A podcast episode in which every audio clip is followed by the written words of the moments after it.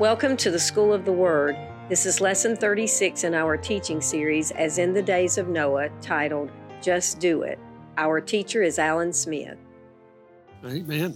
As we begin our teaching today, we do welcome everyone here and everyone that's watching online.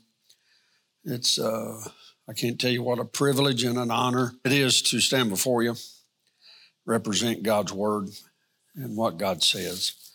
I don't claim to do it with perfection but I do claim to try to do it. And uh, so, therefore, you'll see and understand a little of my teaching today uh, with that in mind. We're all trying to draw a little closer to His Word, get a little understanding for these days in which we're living, which are very confusing or can be confusing, and it will strain us at best as Christians. But as we move forward uh, in our Christian life, it's important that we gain understanding, but it's nice when understanding equals something. When understanding causes us and motivates us to motivates us to move forward because understanding is something that should stir us. And it should stir our souls, stir our spirits. And the older uh, that I get, the more of a necessity I have for a stirring. Can anybody at 70 years old or older say amen? okay. Amen. and uh, so any stirring is uh, is appreciated. And it, when you, as you get older, when you're stirred, there's no doubt that it's the Holy Ghost and not just your emotions. this is it's the real deal. it helps you to separate that. So as we're moving forward in this teaching, as I try to bring some prophetic revelatory understanding to these scriptures, uh, this is so shall it come into the Son of Man be, as in the days of Noah. I've mentioned this several times, and I'll mention it again that the when you begin looking at the New Testament in the light of the last days, it's all written in light of the second coming of Christ being intimate, being right around the corner. It's right upon us. And the question is, well, that hasn't happened in 2,000 years, but the truth is, is that God's grace and His mercy has stayed His hand each generation as He moves a little further, a little closer. Believe it or not, our job is not so much to call in the second coming of Christ, even though that's what we do. We like to call in, Come quickly, Lord Jesus. But uh, our commissioning is to ask God to stay his hand, bring his mercy upon the earth and upon a generation. Uh, Christian believers has done that before us. That's the reason we're here, is because somebody uh, was interceding for mankind. So there's the dilemma of the prophetic person. Are we going to intercede or are we going to call for judgment? There is the dilemma that we all have to face, and we have to contend with the faith that we are a generation of intercessors to ask God and to plead for lost humanity, that God will allow us to keep giving this gospel message to the earth. So we saw Jonah and his plight. We'll go over that just a little more even today. As I mentioned, our time period, this is my uh, long titled here The Time of Deceptions, which we covered, Delusions, which we covered, Illusions, False Perceptions, we covered, Progressive Reinterpretations, we covered, Selfish Prophets, Running Prophets, and today we're going to look at Third Day Prophets. What is a what is a third day prophet? It's a prophet that has a specific type of understanding of these days that we're in. Third day prophet. Now let's look at it quickly. Right, we know how this goes. Who will warn America? Are our messengers running from God? A little change up here today. Do our messengers need courage? Now, we've looked at several aspects, but I'm going to kind of look at courage a little bit this morning. Judgment is coming, but mercy is our hope. There again, the, the prophet of today is this prophetic understanding that we are asking God, we're asking the second coming of Christ. We're saying, God, would you consider holding back the second coming of Christ on behalf of lost humanity? That's where we are. That's the question. Now, you can feel that battle probably within you when I say it, because there's a part of us that's a little more like Jonah than we think. Jonah was a man who ran from telling of the coming judgment because he wanted people to experience God's uh, judgment. So we've been over that in the last few weeks. I'll not belabor that, but I want to bring it back to our to our minds this morning is to us to see this dilemma. We're carrying uh, two things. In one hand, we're carrying the judgment of God. In the other hand, we're extending the grace of God or the mercy of God. So it gives it's like a prophet with a split personality or a split message that we find ourselves in this dilemma. I'm just trying to expose the truth of where we are. Now, God had said to Jonah, I want you to take my word of warning to your enemies because I will soon destroy them if they don't repent. Now, that's the true message. To us, the world is our perhaps our enemies. It's, it's repulsive. Uh, it's the world is doing everything they can. I mean, it's beyond my imagination that even the things that we see today and that we hear today but our job, let's always make a distinction, our job is to take the message of judgment to the world. That is our job. But here we also see what is the call of God to us. Last week we looked into this that how God saved uh, Noah basically from himself. It said, Now the Lord provided a huge fish to swallow Jonah. And Jonah was in the belly of the fish. How long? Three days and three nights. So you can say, uh, so all of a sudden, as a prophetic people, as we look at this scripture, uh, this book of Jonah, we say, well, all right, God, why is Jonah there? Then you have to ask yourself, because these scriptures are divinely spoken. What was the purpose of saying three days and three nights here? Well, we see in 1 Corinthians 15 4, it says this, and that he was buried and that he rose again the third day according to the scriptures. So, as a, as a prophetic people, we want to look at the scriptures because we'll start seeing a repetition, if you will, in the Bible of this three day concept. There's something going on when the scriptures mentions three days. So we get to Jonah. So he tells us that he was in the belly of this fish for three days and for three nights. So you're like, okay, there again, the Holy Spirit, God speaks in mysteries. His scriptures has layers to it. We we look at one layer. I forget the name of the little game you used to play. You'd leave a note at each destination. And when you got to this note, led you to that note, and then that note led. And each time you went to a place and picked up the instructions, it gave just enough of a hint to tell you where your next set of instructions were. The scriptures are like that anytime you get a short um, metaphor in scriptures, it means you dive deep. It means you dive deep. You can say three days and three nights. Okay, whoopee. Why, why is this being used? When you see, like, um, for instance, uh, say you're living in the day of God's grace. What does that mean? God's grace. Dive deep. Dive deep. It's not uh, linear, it's vertical.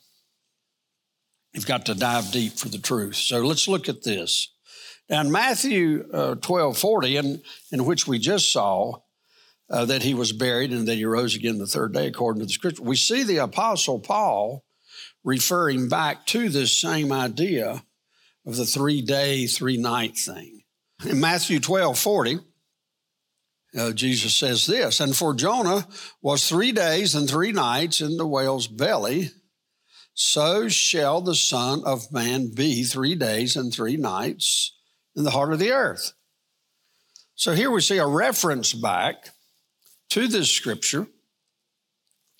Jesus given a reference of this three day, uh, three night, uh, prophetic uh, utterance, metaphor, if you will. And so we start diving deep into there's got to be more to the meaning of just three days and three nights. Now, you know that the scripture says that these that the depths of the scripture is hidden from the wise, right? So we're looking for revelation of his Holy Spirit and how God hides his truth. Now here's the what I'm going to call the prophetic uh, third day. I'm just going to hit on it lightly. You can really take a deep dive on third day concepts in the scriptures. It's all through the scriptures just the, third day. So when the th- when you start reading about the third day, as you're reading scriptures as a prophetic people, something needs to kick in to your understanding and to your revelation about the understanding of the propheticness of three days of the third day. Well, I didn't spell that right. It's supposed to be IT. Is the special day on which God creates new life and activates his covenant with humanity with humanity. Now you remember the scripture. We'll go back to Genesis here just a little bit. There is a third day pattern in scriptures. This is what happened in the book of Jonah. There's more going on with Jonah than meets the eye. Jesus refers to Jonah's three days in the belly of the fish as a metaphor Four should be his resurrection. I did do that at about 4:30 this morning. For his resurrection. Jesus refers to Jonah's three day in the belly of the fish as a metaphor for his resurrection. So you're like, okay, Jonah was in the belly of the fish for three days and three nights. Jesus uses it as a metaphor. So I ask you this question Jesus is trying to tell us something about himself. Jesus died for three days. We know that. He went to the heart of the earth, right? He led, it says, captivity. He led, led that that was captive. He broke the chains. He opened these gates of Hades and led all of these uh, Old Testament saints, it says, he took paradise, which is in the opposite, the other side of hell, he took them up to heaven. Then the third day, what happened? There was a resurrection from the dead. So there's no doubt in my mind, based on that truth, that, that Jonah died in the belly of the whale. Some people, they went through all of these gyrations of reasons how God kept uh, Jonah alive for three days in the belly of a whale. Well, that didn't happen. Actually, he died. And then, when the fish uh, threw him up, if you will, on the shore, he was resurrected back alive. Do you see that? Now, there, that is a prophetically, that is a huge meaning. Jesus died on the cross, but Jonah was throw up. I could clean it up a little, but I don't want to. And, and so there, there's a difference of the resurrection. God has resurrected us out of our throw up. We're dead in sin. But yet God has thrown us up on the shore of Nineveh to be about the purpose in which He put us here. Are you with me? to be about the purpose. In other words, God did save you from hell, but He saved you unto your purpose. It's important that we see that. He saved you from hell. He saved Jonah from destruction. But he saved him unto his purpose. And that's the reason I say to you if you wonder how you got here, you don't know how you got here. God was getting you here all the time. You don't, Jonah has no idea how he got through up on the shores of Nineveh. Has no idea. I'm sure he came to and said, Oh, how did I get here? God was getting him there all the time. God saved him unto his purpose. And he still did it kicking and screaming, so to speak. He started to yield. He started yielding in his life. And I submit to you this Have you yielded unto the purpose unto why God has saved you? That's a question we need to answer. Now, let's watch it here. Here's a third day pattern as it starts to emerge, keeping this in mind with Jesus, keeping in mind Jonah. We're going to look at this pattern. Why? What is the deal with the three day pattern? Uh, well, the deal is God's hiding something that's very important. It's hugely important. God's hiding it in a metaphor of three days. Now, in Genesis 11 through 13, y'all know the scripture, I know.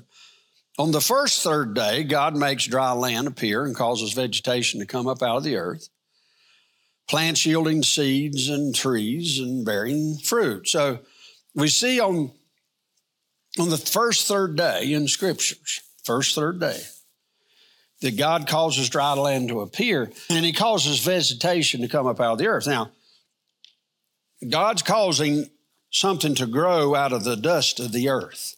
You get it? You got it? God's taking nothingness, the dirt, and He's causing it to grow up. He's giving it life. Third day in the scriptures, God's giving life unto the earth. Genesis 124, I'm going to call this the second third day event happens on the sixth day when God creates animals and human beings. First, third day, God starts creating life. Second set of third day, He creates animals and human beings. There again, the third day, revelation, is we start seeing when God does this third day thing in the scriptures, He's talking about bringing about life. Are you with me? Humans are made in God's image, and God enters into a covenant with human beings, blessing them and giving them instructions. Now, look at this. Humans are made in God's image. This is the difference in us and animals and the plants. And God enters into a covenant with human beings.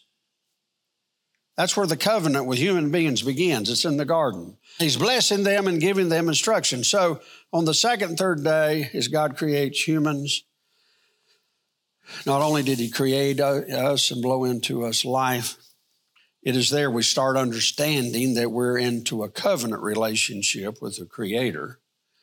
And He starts giving instructions. So, one thing, a second thing that happens on third day is we start getting instructions into our purpose on why we are here on this third day. Now, let's, let's look at it. I'm just going to give you a couple examples. There's many, many, many of them. Abraham's test on the third day. Genesis 22 4. Then on the third day, Abraham lifted up his eyes and saw the place far off. You see that? On the third day, once you see third day, okay, God's up to something here. He's got this third day. God, the Spirit of God, has this third day concept moving here. So when you read this about Abraham, you already know something. The third day. Third day. On the third day. Now, this looks like a random, uh, just a random event. It's not random, it's a third day event. Are you with me as you're looking at the scriptures? God wants Abraham to learn to trust him with the covenant. So here we got third day. And then we got this covenant thing shows up again. Well, you know the story about Abraham and, and uh, covenant. It is God who provides the sacrifice and brings about the purpose of his covenant. What's the story of Abraham and Isaac? Abraham sees three days far off. So once you see three days, you, you all, the third day, you already know what the story is about. The story is about God providing life with a covenant. God acts to bring new life to Isaac by sparing his life through a ram in the bush. There's covenant. Is that not correct? So the, here again, you're seeing third day prophetic concept. God started it early in the scriptures. This third day concept. I submit to you this. Well, not yet. Let's move on a little further. Now, here's Israel's third day at Sinai. Exodus 19, 9. And the Lord said unto Moses, Lo, I come unto thee in a thick cloud, that the people may hear when I speak with thee, and believe thee forever. And Moses told the words of the people unto the Lord. And the Lord said unto Moses, Come unto the people and sanctify them today and tomorrow. Let them wash their clothes and be ready against the what? The third day. For the third day, the Lord will do what? Will come down in sight of all the people. You see that? That's the reason I call us the third day prophets. We're the prophets, we're the voice, we're the prophetic voice It's supposed to be saying the coming of the Lord. He's going to come down. He's going to come down to this earth. Puts us in the third day prophet. Third day prophet is one who understands the covenant that God's made with man. Third day prophet understands that the third day is an important day because that's when the Lord comes down. So God was saying, I'm going to come down as a cloud. I've asked the Lord, and I will continue to do it until I go to my grave. I always pray that God will come down as a cloud in this sanctuary at New Life. I do. I am as guilty as I can be. I ask the Lord to come as this third day cloud as you came unto Moses to settle in this sanctuary. I'm not sure if he does it if we'll live or not, but I'm willing to take a chance on it if you are. So keep that in mind. The narrative mentions the phrase third day four times in that whole narrative to make sure we don't miss the fact that this incredible event will take place on this uh, significant day. All right, let's move on. The pattern of the third day is God brings about new life for his people and a new identity, just like he did in the creation narrative and with Abraham and Isaac. That's what that means. It means that God brings about new life for his people. What happened when Jesus Christ rose the third day? That's what happened. God brings about a new life for his people, a new identity, just like he did in the creation narrative. God was doing that. It's the third day revelation. God entered, enters into a covenant with his people, Israel.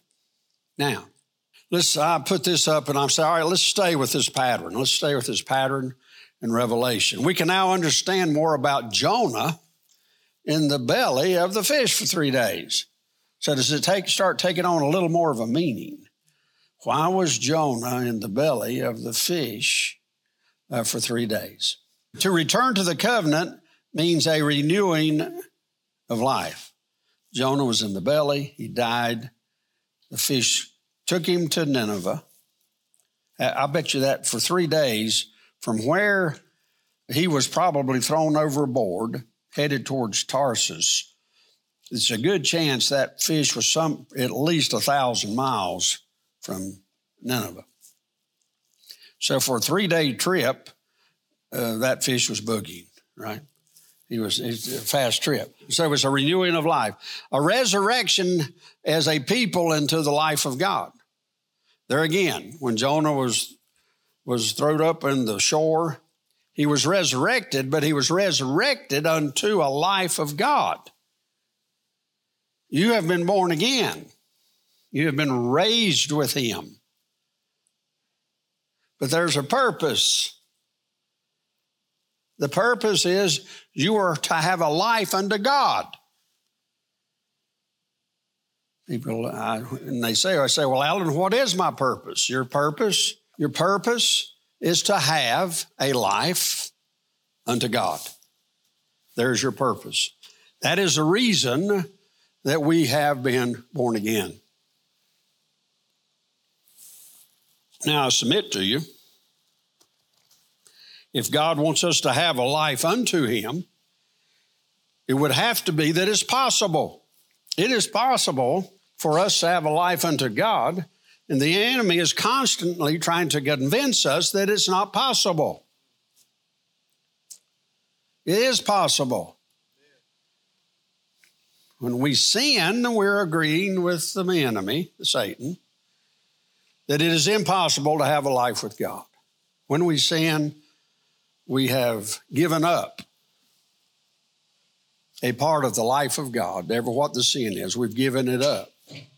And we have convinced ourselves that we cannot have a life unto God in the area that we're in sin about. That's a lie. Now, all of, uh, all of which will be brought about on the third day. Jesus mentions three days 21 times in the, in the Gospels. Isn't that amazing? Jesus was insistent about the third day because it represents God's pattern of creating new life and establishing a covenant with humanity. There you have the reason of the cross of Christ, the New Testament, the whole thing. It's a new covenant. It's a new revelation of a covenant. When Jesus died on that cross and arose the third day, it's a big deal. Can you see that? So with Jonah, that's a big deal. But it's a big deal because there's a new covenant. He's been raised up, so it gives us a life. We have been saved out of the belly of this fish, if you will. We have been thrown up, if you will, out of our sin, out of our lifestyles upon a seashore to deliver and to be raised up with Christ to deliver this message of God to the world. There's your purpose. There's your purpose. And guess what? You can do it. It is is it possible? Yes, it's possible. We can do this. And there's a reason we can do it. Say with me, I can do it. Okay, we're going to get into this reasoning this revelation of understanding of how we can do it. So, what does this mean? When we celebrate the resurrection of Jesus on Easter Sunday, we are not just following a historic tradition. Now, hear me on this. When we do this, we're not just following a historic tradition. We are engaging in a deeply meaningful experience centered around the third day in God's redemptive work. Good Friday, and we celebrate Easter on Sunday. It's just not a historical event. We are engaging in a very meaningful experience of third day revelation, hidden secrets, if you will, of God. And you're saying, God, I get it. And I'm celebrating it the third day today. Now, let's continue on. We can do it. It is not your job to save Jonah, as we see, as I showed you in the picture thereof last week. We are a Jonah to some and Jonahs to ourselves. The fish wasn't provided in order to destroy Jonah. The fish was provided to do what? It was provided to save him your life, whether you realize it or not, in your life, when you came to Christ, when you were born again, God sent a fish by to swallow you. It was in that moment of desperation that you cried out of the belly of the fish, God saved me. And he heard you cry. Then the fish threw you up on the shore. And God said, Now let's do it. Let's do the reason that I created you and the reason that I saved you. Your life is not your own. Quit fighting it. Go with it. It's easier to go with it than to fight it. Go with it. Yield. I mean, there's a lot of people that's been born again, been saved, but they've not yielded their life unto the purpose. The United States today is going backwards, and the reason it's going backwards is because God's people are not yielding unto their purpose in which they've been put here on the planet. It's the only way we can go backwards. All of the responsibility of the condition of America is placed upon the church of Jesus Christ. It's our burden to bear. So now do you understand more why we cry out for mercy and not for judgment?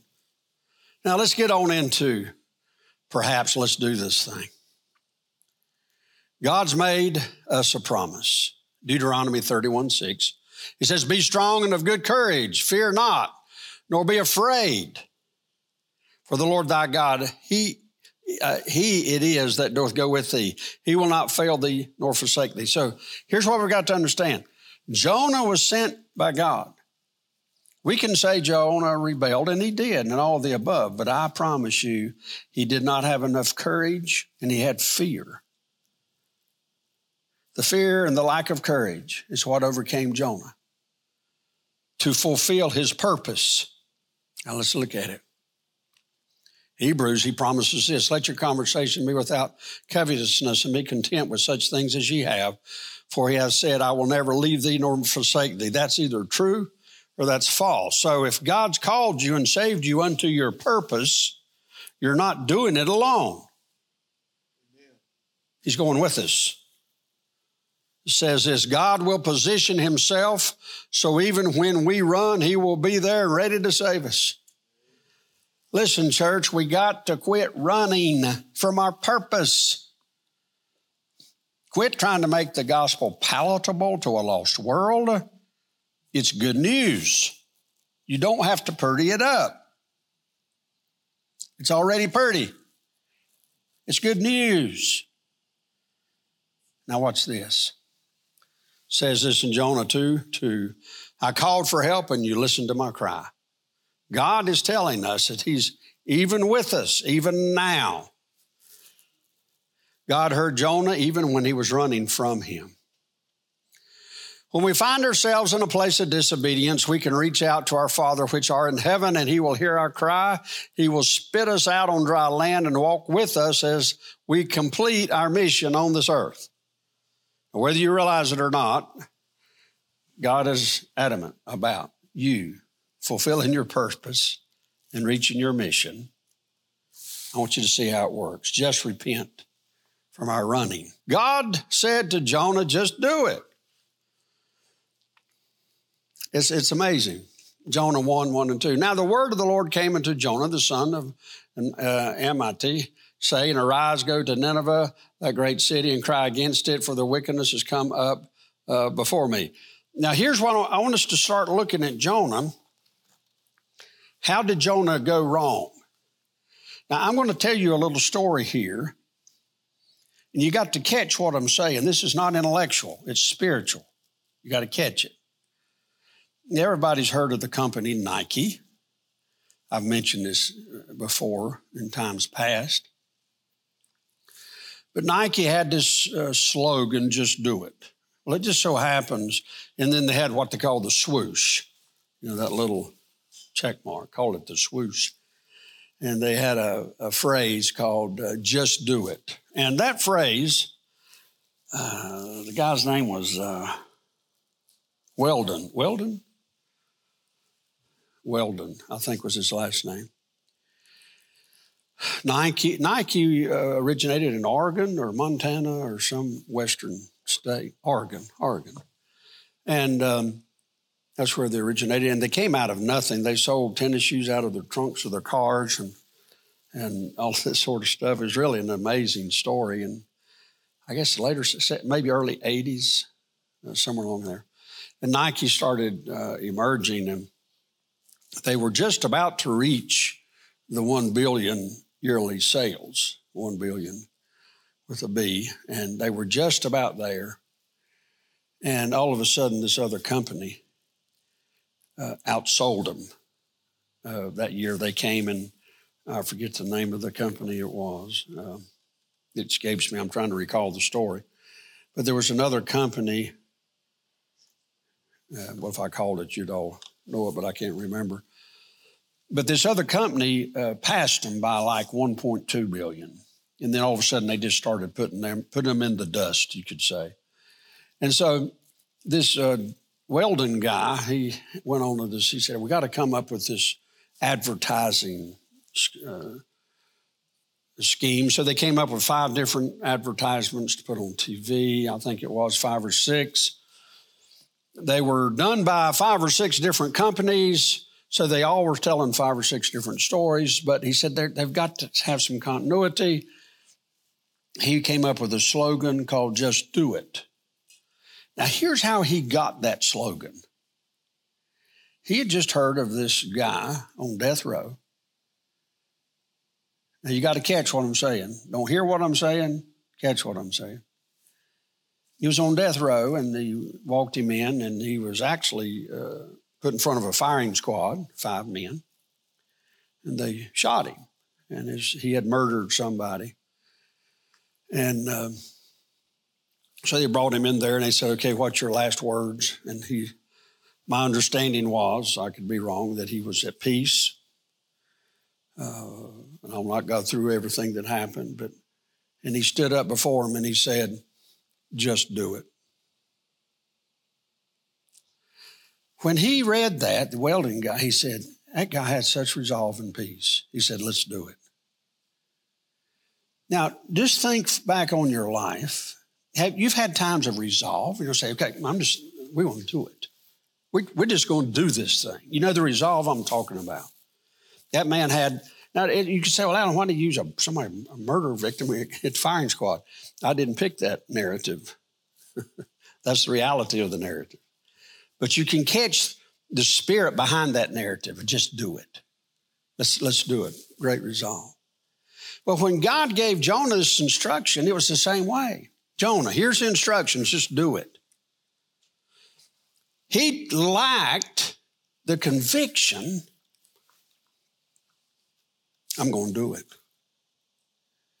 That type of conviction is a spiritual conviction. It does not require understanding and it does not require you being talked into it. Because of your conviction, you just do it.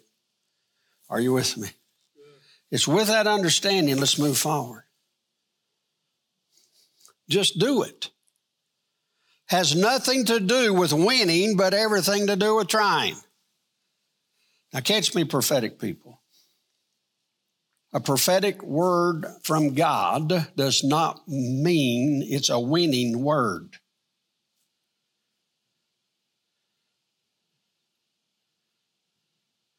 Well, it didn't come to pass. Most prophetic words from God are not about winning. It's about trying. We try to prove a prophetic word by the end result instead of the trying of the person. The trying of the person pressing into the word is what God's after. I feel like I did a real poor way of explaining that, but I hope you got it. My only hope is you get it by revelation of the Spirit because I don't have real good words in which to convey it. Now, I want to go on here to try to show you how it works. Revelation comes during the moment of trying. See, God gives us a word and God says, No, Jonah, go do it. Well, Jonah sat back and started thinking all the reasons on why he didn't want to do it. He said, Well, if they repent, then you'll forgive them, and then I look like an idiot. And so Jonah comes up with all these reasons on why not to do it. What got Jonah into trouble was why not to do it. Can anybody hear me? It's the not to do it that gets us in trouble. You can say you're not going to do anything and you just done something. You just not do it, did, did, did. Now watch how it works. When God speaks, we do it, and the revelation of why we did it will come during and at the end of our doing it. Can anybody feel that? When God speaks, we do it, and the revelation of why we did it will come during and at the end of our doing it. When God speaks, it requires faith to just do it. Here's the point of the scripture. When God says something, we say, do it. Why does God do it that way? Because it takes faith to do it. If you had understanding, if you were convinced, and yada, yada, yada, it doesn't take any faith. Are you catching what I'm saying? Why do we do it? Because it takes faith to do it. Jonah didn't have faith in God that he was going to be with him to do it. The equation, if you will, is we do it out of faith, and God's already promised us He's going to be with us to help us do it. And He's going to explain to you why you're trying to do it, or why you're doing it, and how to do it. And I couldn't do that again if I had to. Just do it. Watch it. God celebrates those who just do it over those who think they win at it. I don't know how else to say it. See, it's believers and Christians. Well, I got to win. I got to be victorious. I got to do. That is not what God's after. Jesus said it's finished. It's all been due it.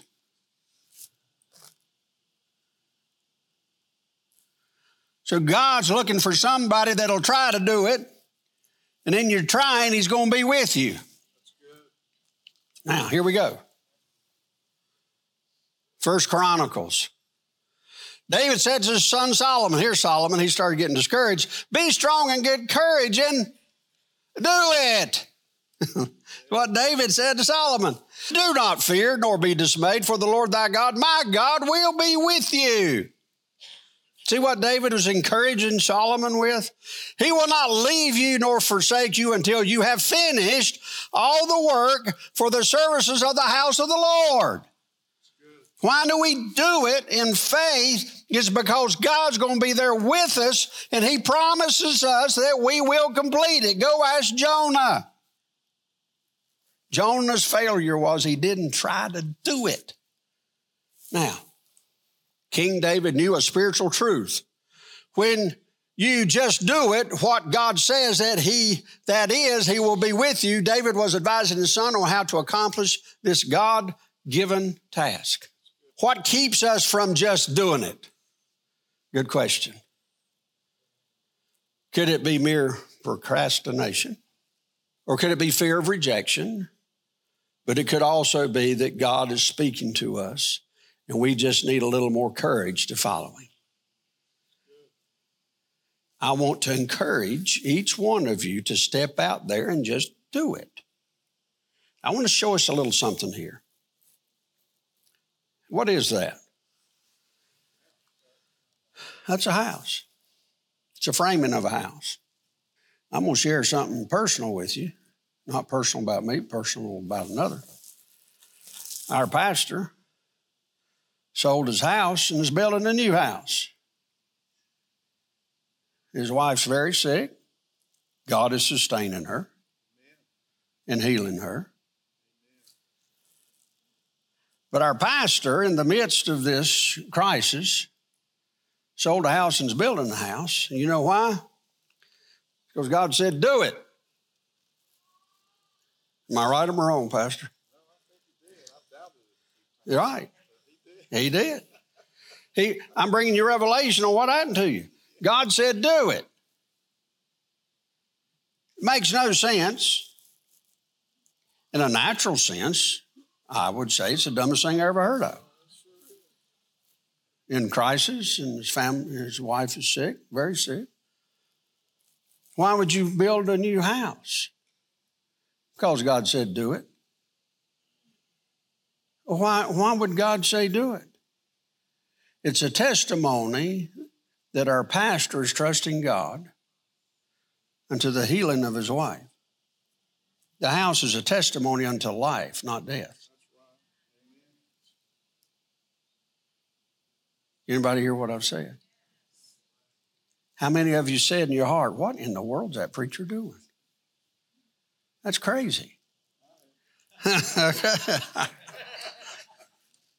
There's a dip. Listen, when God says to just do it, it takes faith to just do it. It's not going to look like it makes sense. But you know in your heart, you got to just do it because the Lord says to do it. Now, let's watch this. Discouragement is not a spirit, but a lack of courage. Discouragement is the act of stealing courage from someone else. Now, look what I'm saying there discouragement. If I discourage you, if I'd go to the pastor and I would discourage him from building a house, I know the Lord told him to do it. It's too crazy not to have been the Lord. Had to be the Lord.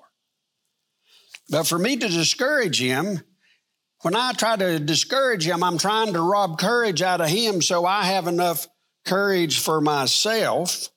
In other words, I don't bring him up a level. I have to bring him down a level to where I am. So it looks like I have to discourage him so my low level of courage looks okay.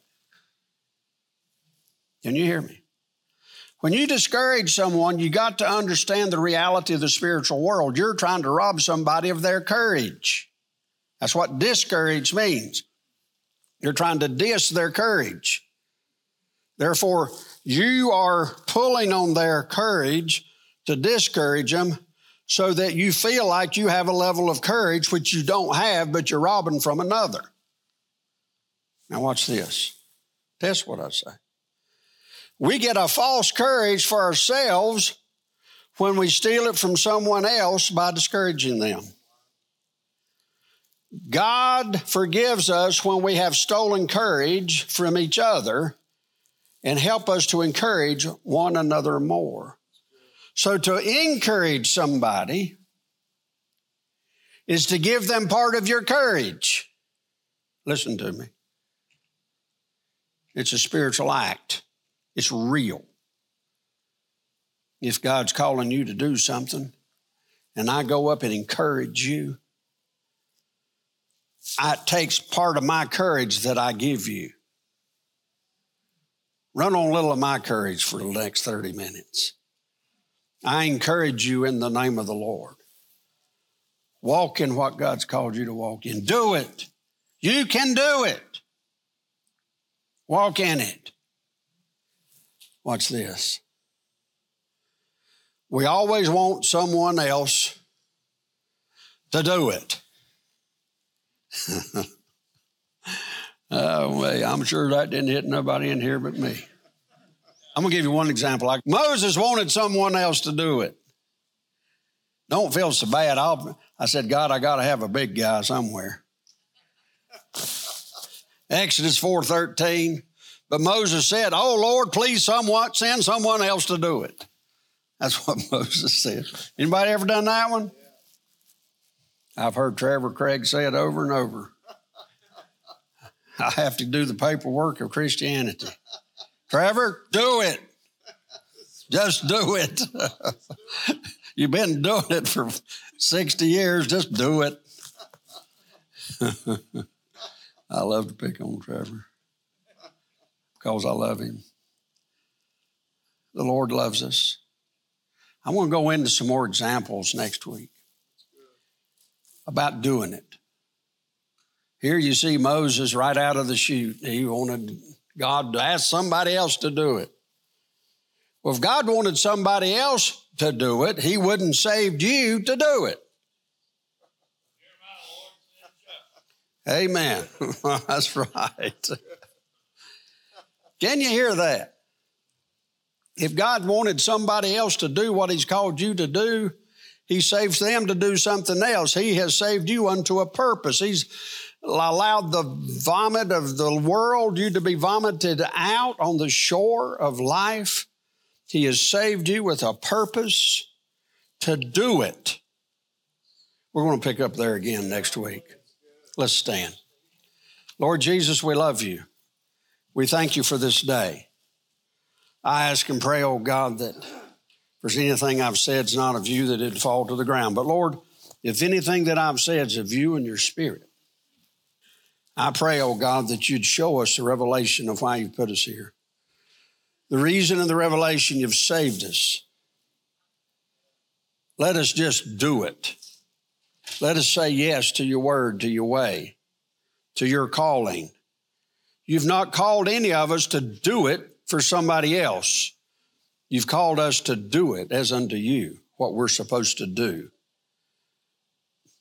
It's my prayer, oh God, that we would all say yes and that we would all repent when we run away from what you've called us to do. And the house said, Amen and amen. Thank you.